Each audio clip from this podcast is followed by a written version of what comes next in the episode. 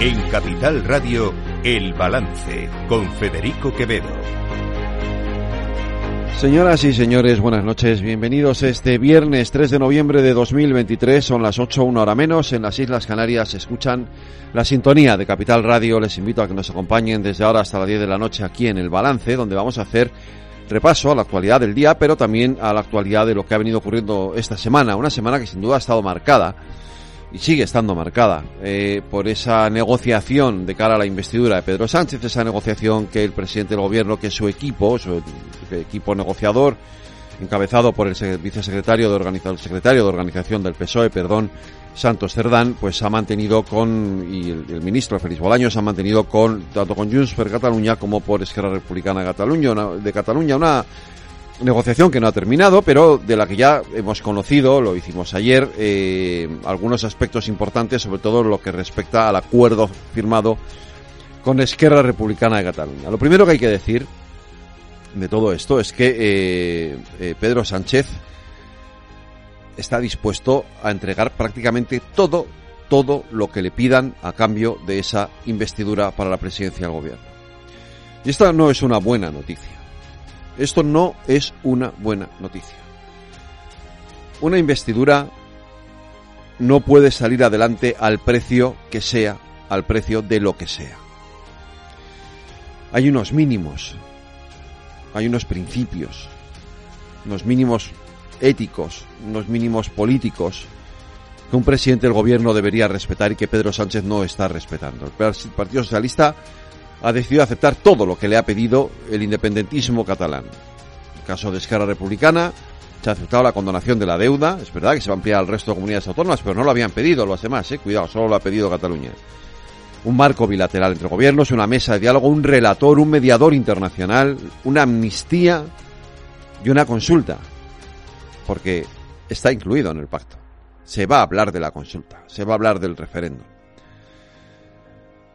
Y además una amnistía eh, extensa, que incluye algo, lo dije ayer y lo reitero hoy, muy grave, porque incluye delitos de terrorismo. Miren, en este país, después de las elecciones del, del 28 de mayo y después de las elecciones del 23 de julio, nos, nos, en fin, nos rasgamos las vestiduras ante la posibilidad de que el Partido Popular pudiera llegar a determinado tipo de acuerdos, como llegó de hecho, con la formación de ultraderecha Vox.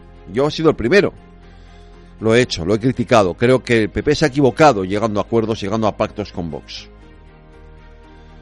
Y se ha puesto sobre la mesa la eh, supuesta o presunta eh, ilegitimidad democrática de esos pactos o de esos acuerdos. Que no existe. Los acuerdos son legítimos, otra cosa es que nos gusten. Pero son acuerdos legítimos. Pero claro, eh, cuando se ha criticado esos pactos con Vox, dentro de los cuales puede haber muchas cosas que no nos gustan, pero no se está poniendo sobre la mesa cuestiones tan fundamentales. Tenemos que tener la misma, la misma, al menos la misma vara de medir a la hora de valorar los pactos del Partido Socialista con la extrema derecha de Junts per Cataluña y con Esquerra Republicana de Cataluña. Porque los acuerdos que están firmando, los acuerdos que están firmando son extraordinariamente graves. Se está pagando un precio muy alto por esa investidura. Se está quebrando la esencia misma de la democracia. Se está asumiendo un relato, el relato del nacionalismo, el relato del independentismo, que no es verdad se ha pretendido trasladar a la opinión pública la idea de que todo esto se hace para mejorar la convivencia. Mentira. Mentira absoluta. Es que no es verdad. Lo diga quien lo diga. Esto no se hace para mejorar la convivencia en Cataluña. No se hace por ninguna reconciliación. Se hace única y exclusivamente porque Pedro Sánchez necesita los votos de Esquerra y de Junts per Cataluña. Porque si no fuera así, no lo estaría haciendo. Miren, hay, hay algo que vengo eh, pensando, dándole vueltas desde hace horas, desde que ayer conocimos todo esto. Me gustaría saber porque hay muchos compañeros también, periodistas, que estos días eh, defienden la amnistía casi como si les fuera la vida en ello. Y soy plenamente consciente, soy plenamente consciente de que si ahora el PSOE diera marcha atrás y dijera, no, no aceptamos la amnistía, no vamos a pagar ese precio, respirarían aliviados. Y de verdad tenemos un problema en este país y lo tenemos en los medios de comunicación de ética a la hora de defender determinados principios. Yo siempre he estado en contra de los pactos con Vox y lo seguiré estando. Y no me duelen prendas decirlo. Me digan lo que me digan a mí, me da igual. Y yo sé que mucha gente que ha estado en contra y que ha defendido hasta el último día que la amnistía era inconstitucional y que ahora está diciendo que la amnistía es lo mejor del mundo, se está fallando a sí misma. Y la culpa de todo esto la tiene Pedro Sánchez, que no está dudando en debilitar el Estado de Derecho con tal de ser presidente del gobierno.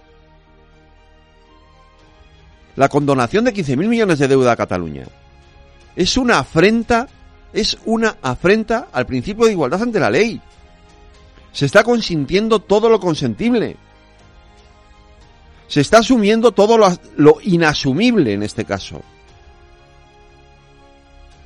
¿Y para qué? Insisto, única y exclusivamente para tener los siete votos de una investidura y ni siquiera eso ahora mismo y a fecha de hoy y a esta hora lo tiene garantizado.